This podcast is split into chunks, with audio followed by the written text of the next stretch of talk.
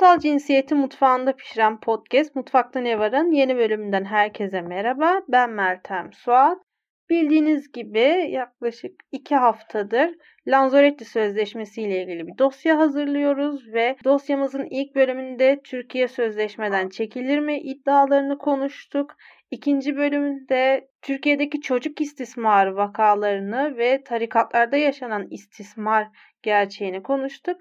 Bugün ise dosyamızın son bölümünde sadece Lanzarote değil 6.284 İstanbul Sözleşmesi ve SEDAV'da çocuklarla ilgili maddeleri ve gericilerin bir diğer hedefi olan 6.284 sayılı kanunun iptal edilme iddialarını ve bu uygulamaların çocukları nasıl koruduğunu konuşacağız. Konuğumuz Berin Sönmez Hoca. Hocam hoş geldiniz. Hoş bulduk, teşekkür ederim. Hocam öncelikle şunu sorarak başlayayım. Şimdi geçtiğimiz günlerde Saraçhane'de bir miting gerçekleşti ve bu mitingin belki de en çok dikkat çeken noktalarından biri de bu 6.284 ile ilgili iptal edilsin açıklamalarıydı. Herkes o videoları paylaştı sosyal medyada. Türkiye'de şu an 6.284'ün iptal edilmesiyle ilgili bir çalışma var mı? Her an olabilir ama engel de olabiliriz. Şu anda 6.284 karşıtlığı yeni bir şey değil. İstanbul Sözleşmesi 6.284, SEDAV ve Lanzarote Sözleşmeleri hakkında 2011'den beri karşı çıkanlar, bunun için çalışma yapanlar, bunun için lobicilik faaliyeti yapanlar vardı ve giderek sesleri yükseliyor.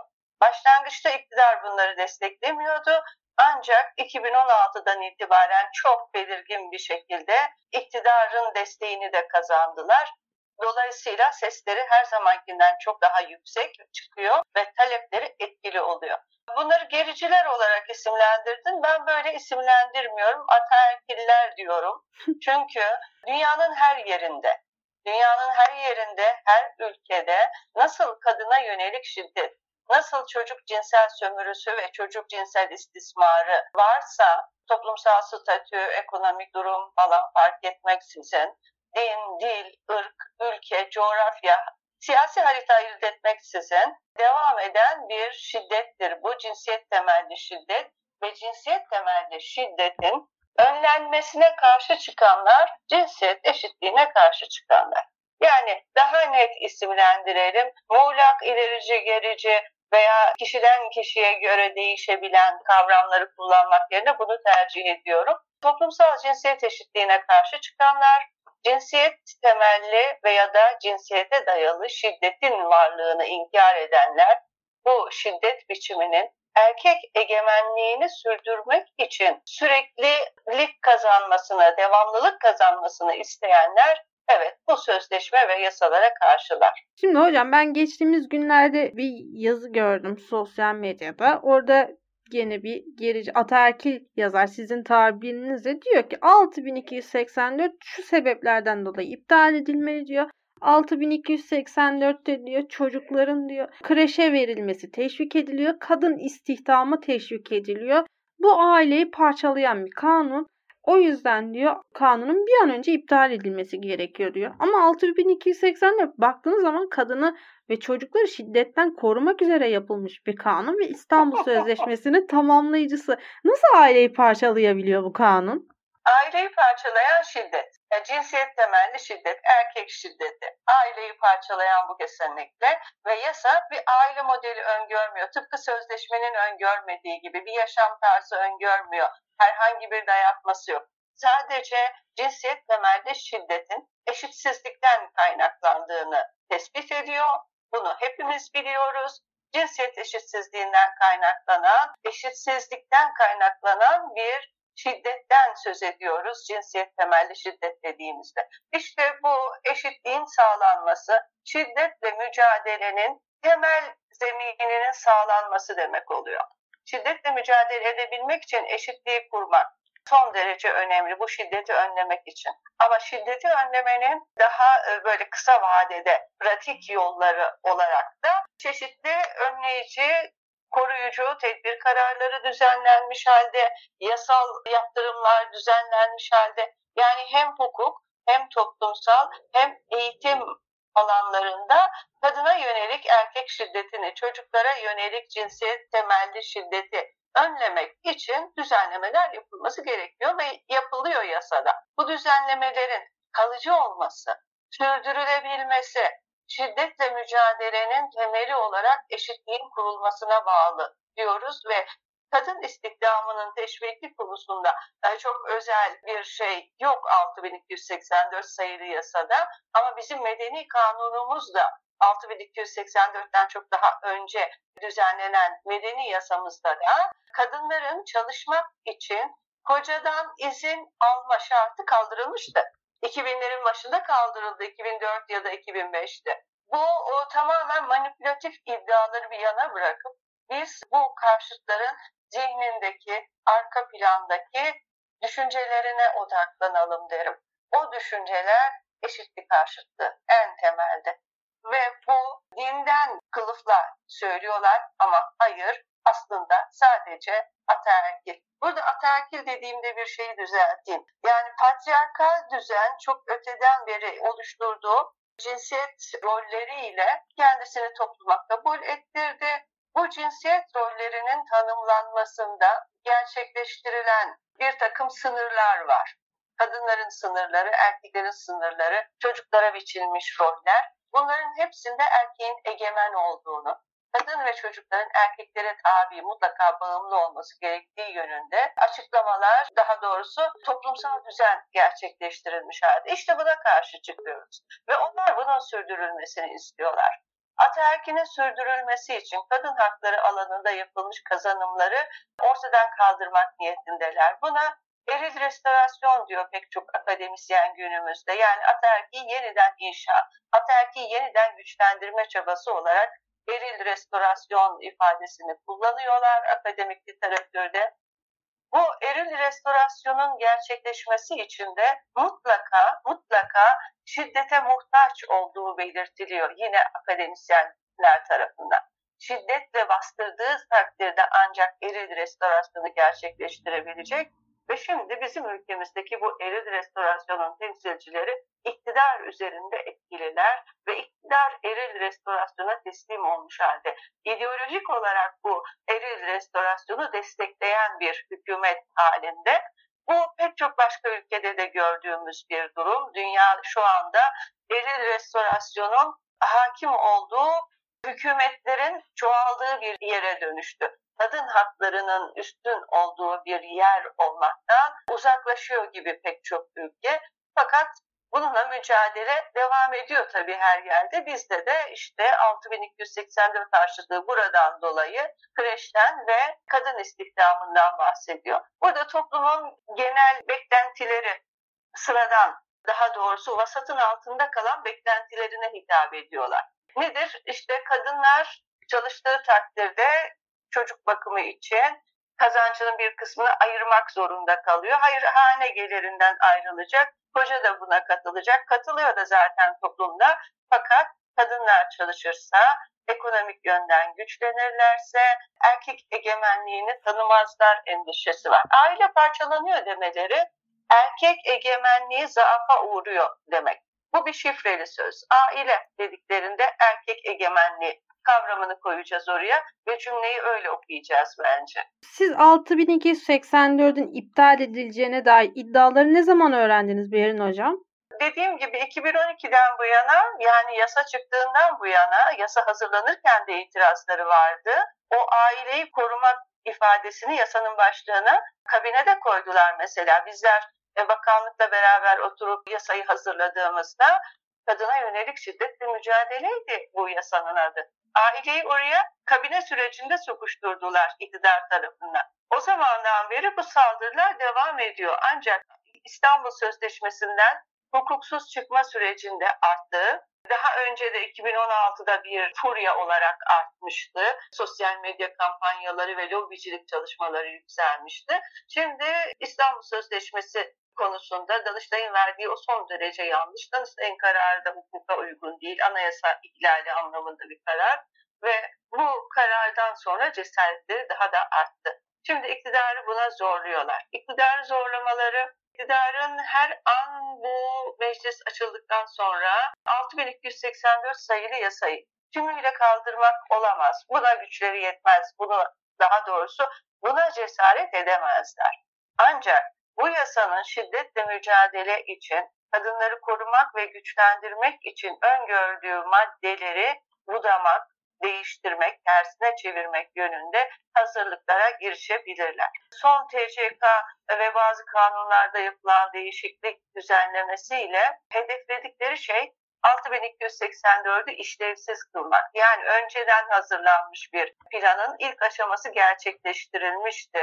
Şimdi yasayı da bu işlevsiz kılmanın ötesinde maddelerini budayarak değiştirmek isteyebilirler. Bu ihtimal var. Ama bu ihtimalin gerçekleşmesi belli şartların oluşmasına bağlı. Eğer tüm muhalefet partileri mecliste olsun olmasın, tüm muhalefet partileri kadın hareketiyle beraber bu yasanın savunusunda öne çıkarsa, kadına yönelik artan şiddetin, çocuklara yönelik artan şiddetin farkına varır ve bunu meclis gündeminde tutarsa, örneğin meclis açıldığında bir saygı duruşuyla bunu gördüklerini toplum gündemine taşır ve sorumluluklarını yerine getirirlerse, getirmek için ilk adımı atarlarsa saygı duruşuyla bunu iktidarın meclise getirmesini geciktirebiliriz. Kasım ortasına kadar durdurabilirsek iktidarı, Kasım ortasından sonra bütçe görüşmeleri başlayacak.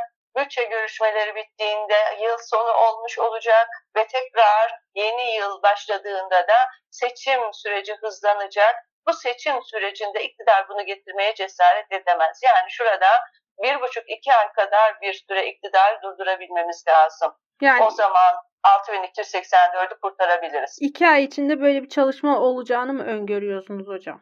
Olması gerektiğini düşünüyorum. Eşitlik için kadın platformu olarak böyle çalışmaların içindeyiz zaten. Önümüzdeki günlerde yapacağımız, planladığımız ve hazırlıklarını tamamlamak üzere olduğumuz bir kampanyanın bilgisini de vereceğiz tüm topluma. Ve siyasi partilerle de bir takım sorumluluklarını hatırlatmak için girişimlerde bulunuyoruz zaten. Peki meclistekilerle görüştünüz mü hocam konu hakkında?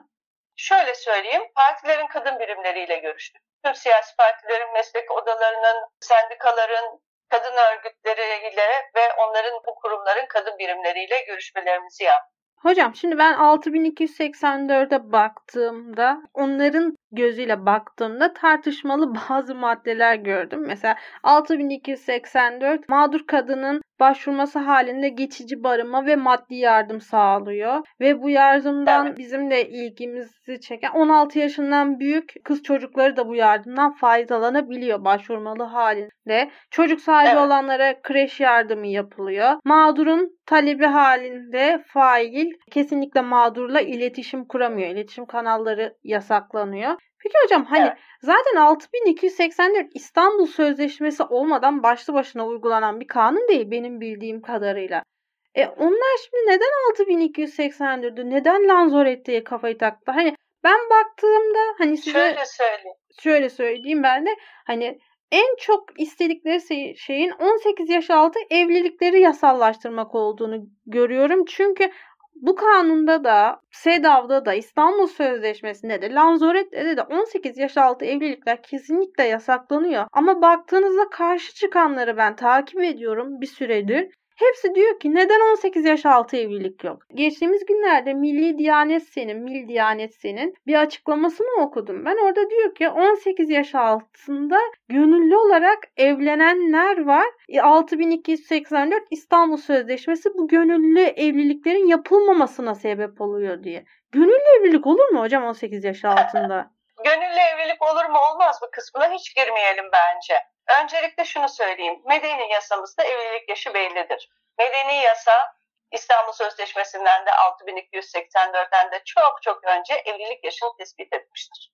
Dolayısıyla İstanbul Sözleşmesi ya da 6284 ya da SEDAV ya da Lanzorette ile ilgili değil. Bu medeni yasaya bir saldırı zaten. Bu sözleşmeleri, yasayı kullanarak medeni yasaya saldırmayı, açıkça söyleyemedikleri şeyi bu sözleşme ve yasaları kullanarak söylüyorlar. Evet, 18 yaş altı evlilikleri istiyorlar ama bu onların gösterdiği yer. Gerçekte istedikleri kadın eşitlik mücadelesinin sağladığı kazanımları yok etmek, kadınların eşitliğe doğru evrilen kazanımlarını yok etmek. Çünkü çocukları, kız çocuklarını özellikle genç yaşlarda evliliğe zorladıkları takdirde kolaylıkla kadın eşitlik mücadelesinin önünü kesebileceklerini düşünüyorlar. Yani yılanın başını küçükken ezmek olarak değerlendiriyorlar bunu. Kız çocuklarına eğitim, çalışma ve tüm özgür birey haklarından alıkoyarak yapmak istedikleri şey kadın kazanımlarını kullanılamaz hale getirmek. Toplumun bir kesiminin kız çocuklarını bundan uzaklaştırmak ve giderek bunu topluma yaymak gibi bir ideolojiden söz edebiliriz. Ama asıl meseleyi gözden kaçırmayalım. Medeni yasayı kaldırmak için girişimleri var ve 6284'te evlilik yaşına atıf yapmaları doğrudan doğruya akıllarındakinin medeni yasa olduğunu düşündürüyor. Ama 18 yaş altı evlilikler yazık ki medeni yasamızda da istisnalar tanındığı için yapılabiliyor. 16 yaşını tamamlamış olanlar mahkeme kararıyla, 17 yaşını tamamlamış olanlar ebeveyn izniyle, veli vasi izniyle evlenebiliyor zaten. Yani mesele 17-16 yaşındakilerin evlenmesi değil. 16 yaşından öncekileri, 15 yaş ve altındakilerin evlenmesini istiyorlar. Buraya da dikkat edelim. Ama sadece buraya takılmayalım.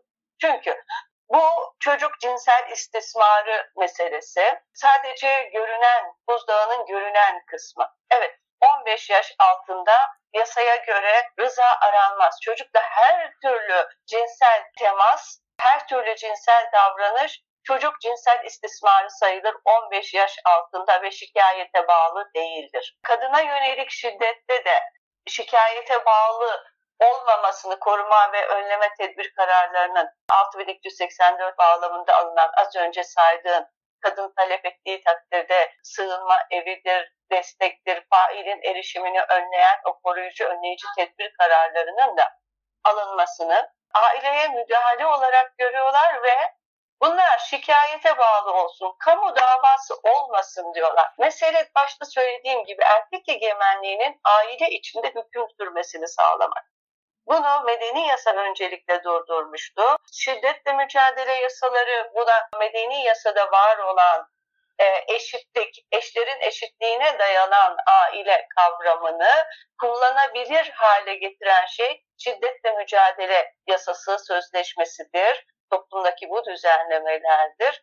Onlar olmadan bunlar kullanılamaz. İşte sondan başlayarak geriye giderek erkek egemenliğini tesis etme çabası var karşımızda. Hocam şimdi bizim hani asıl gündemimiz olan dosyayı hazırladığım sözleşme Lanzarote Sözleşmesi. Ben bir süredir Lanzarote'yi de takip ediyorum ve 2 günde bir bu çevrelerde Lanzarote ile ilgili sıkça yazı paylaşılmaya başladığını gördüm ki dün de Abdurrahman Dilipağ'ın bir yazısı vardı. Lanzarote çocukları fuhşiyata sürüklüyor diye.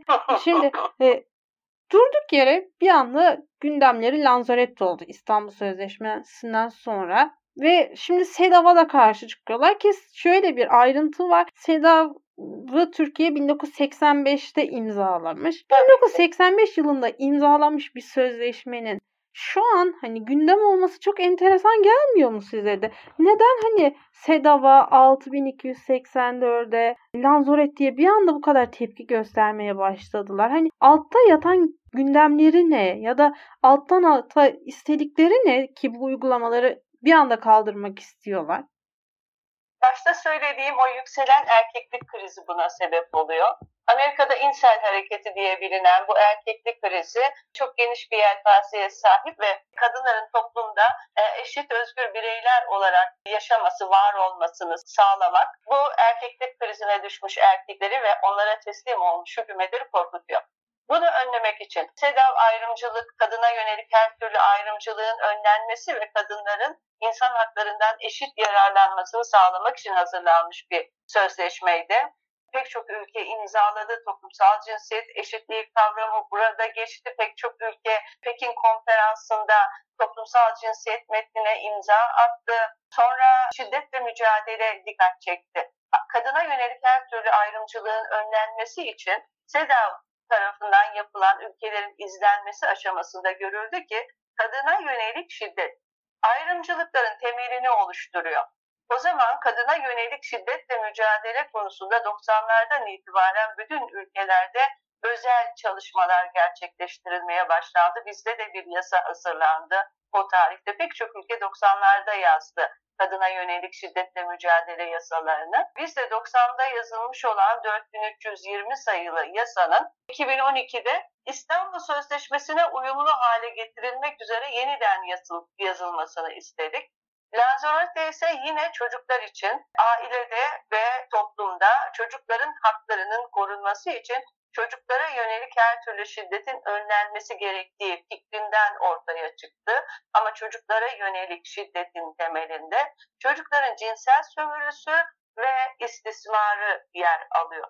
Çocukların cinsel sömürü ve istismarı çocuğa yönelik şiddet ve diğer istismar biçimleri arasında son derece spesifik özelliklere sahip ve tümüyle toplumu zehirleyen bir şey. Şimdi çocukları fuhşiyata sürüklüyor dediği Lanzarote Sözleşmesi'nin açık adını söyleyelim. Bunu söylemekten hiçbir zaman kaçınmayalım. Avrupa Konseyi Çocukların Cinsel Sömürü ve İstismara Karşı Korunması Sözleşmesi bu. Fuhşiyata sürüklüyor dediği sözleşme aslında çocuk fuhşunu, cinsel sömürü dediğinde, çocuk fuhşu, çocuk ticareti, çocuk pornografisi, çocukların üzerinden fuhuş yaptırılarak para kazanılması. Lanzarote Sözleşmesi'nin pek çok maddesi bunlarla ilgilidir zaten. Çocukların cinsel sömürü ve istismara karşı korunmasına karşı çıkanlar, çocuk pornografisinin devam etmesini isteyenlerdir dersek, çocuk pornografisi suç olmasın diyenlerdir dersek, bunlar tekrar konuşabilir mi? Biz kadın hareketi olarak mücadele hattını buradan kurmalıyız diye düşünüyorum. Lanzarote adına ağzına alana çocukların fuhşa sürüklenmesini isteyen adam diyebilmeliyiz. Çocuk pornografisinin yasal olmasını isteyen adam diyebiliriz. Çocuk fuhşunun, çocukların seks alanında zorla çalıştırılmasının suç olmaktan çıkarılmasını isteyen insanlar diyebilmeliyiz ki iktidar bunların ağzına bakamasın. İktidarı burada köşeye sıkıştırabiliriz. Lanzarote çocuk cinsel istismarı ve cinsel sömürü için ortak mücadele amacıyla hazırlanmış bir sözleşme ve bunun öncesinde dayandığı pek çok uluslararası karar var. Bu kararlar hep çocuk cinsel sömürüsüne karşı, çocuk pornografisine karşı, çocukların seks işçiliğine, fuhuş alanına sürüklenmesine, çocuklar üzerinden bu alanda para kazanılmasına karşı yapılmış düzenlemeler ve ortak mücadele gerektiriyor. Ve şunu da unutmayalım, yeryüzünde, dünya çapında, global ölçekte tüm sektörler arasında pornografi en büyük sektör, en karlı ticaret alanı ve bunun içinde çocuk pornografisi çok geniş bir pasta dilimi oluşturuyor. Bununla mücadele etmek için oluşturuluyor. Şimdi bu sektör, çocuk pornografisi sektörü ülkelerde din adına veya ulusal çıkarlar adına milliyetçi, ulusalcı, dindar kesimleri etkileyerek bu mücadeleyi baltalamak istiyor bütün ülkelerde. Abdurrahman Dilipağ gibiler de bilerek ya da bilmeyerek çocuk pornografisinin lobisine teslim olmuş halde çocukların cinsel sömürüden korunması için hazırlanan sözleşmeye çocuk fuhşiyatını teşvik eden sözleşme diyebiliyor ki bu kadar berbat bir çarpıtma olabilir ancak.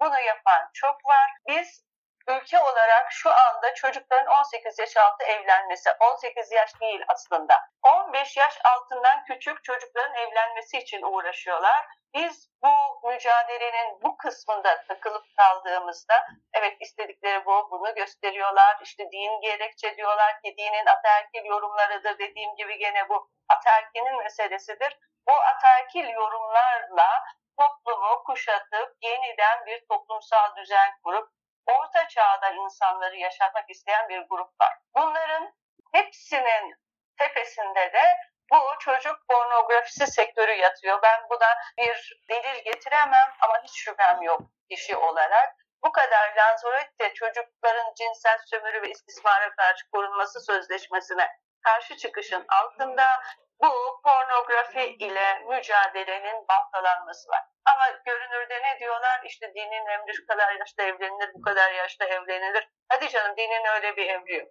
Dinin hiç öyle bir emri yok. Kimseyi kandırmasınlar. Kendilerini kandırabilirler. Allah'ı kandıramazlar. Toplumu da kandırmaya güçleri yetmeyecek.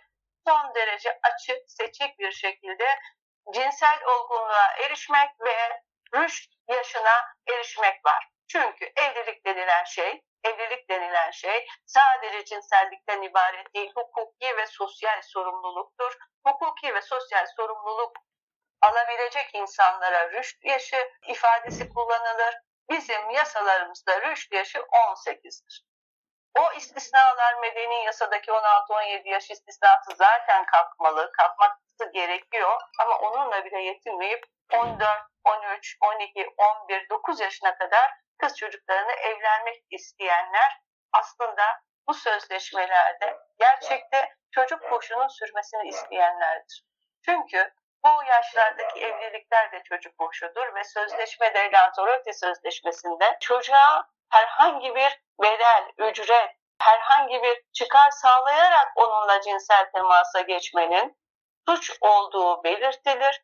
Bu evlilik adı altında çocuğa takılan altınlar, bilezikler falan işte bu suçun delilleridir aslında. Bunları durdurmak isterken asıl maksatları da kadın eşitlik mücadelesini baltalamak, kız çocuklarını küçük yaştayken eşit bireyler olmaktan alıkoyabilmek istiyorlar. Onun için sadece çocukların 18 yaş altı evliliğine takılıp kalmadan Lanzarote'yi bu cinsel sömürü ve fuhuş sektörüyle, pornografi sektörüyle mücadele aracı olduğunu da mutlaka söylemeye devam ederek konuşalım. Bunu bu şekilde konuştuğumuz takdirde, ki pek çok maddesi bununla ilgili zaten, ev içinde olsun dışarıda olsun her türlü çocuk cinsel istismarına, bu cinsel istismardan para kazanmaya, çocukları zorla çalıştırmaya ve çocuk ticaretine karşı olan bütün maddeleri bir arada düşünüp, ama bu pornografi ve fuhuş konusunu, seks işçiliğine zorlanması ve üzerinden para kazanılması konusunu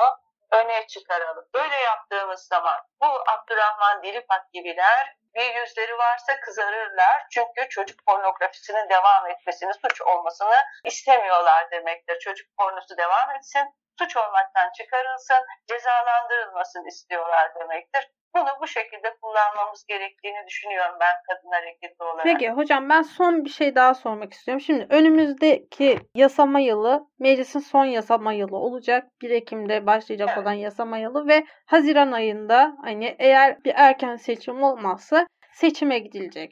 Bu son yasama yılında gider ayak Lanzarote 6284 ile ilgili bir çalışma gelir mi meclise? Hani gider ayak bunları da halledip gidelim derler mi? Yoksa hani o kadar cesaret edemezler mi? Siz ne düşünüyorsunuz bu konuda? Getirmek isterler. Ona hiç şüphem yok. Getirmek isterler. Fırsat bulabilirler mi?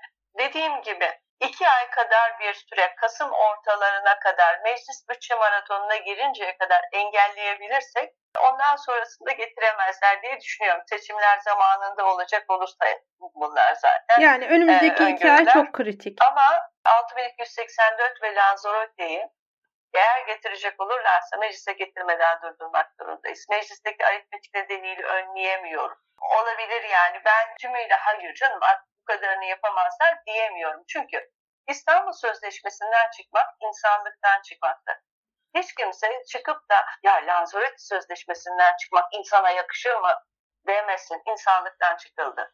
İnsanlıktan çıkıldı çünkü insan haklarına dayalı bir toplum olmaktan çıkıldı. Kadınların ve çocukların insan haklarını tanıyan ve layıkıyla uygulayan bir siyasal düzen olmaktan çıkıldı. Bu insan haklarına dayalı olmayan devletler ve ülkelerle giderek daha sıkı işbirliği yapıldığını da gözlemek gerekiyor. Giderek daha sıkı işbirliği içindeler. Ben 2 sene ya da biraz daha önce İstanbul Sözleşmesi Türkiye için çok boyutlu, çok katmanlı bir eksen meselesi diye yazmıştım. Bu eksen meselesi giderek o tarihten bu tarihe kadar diplomatik ilişkilerde, uluslararası meselelerde, sorunlarda, krizlerde, savaşlarda giderek daha fazla dikkati dikkatimizi çekiyor. Giderek Türkiye Avrupa Konseyi üyesi, Avrupa Konseyi tarafından düzenlenmiş insani gelişmişlik kriterlerine uyan bir ülke olmaktan çıkmaya başladı.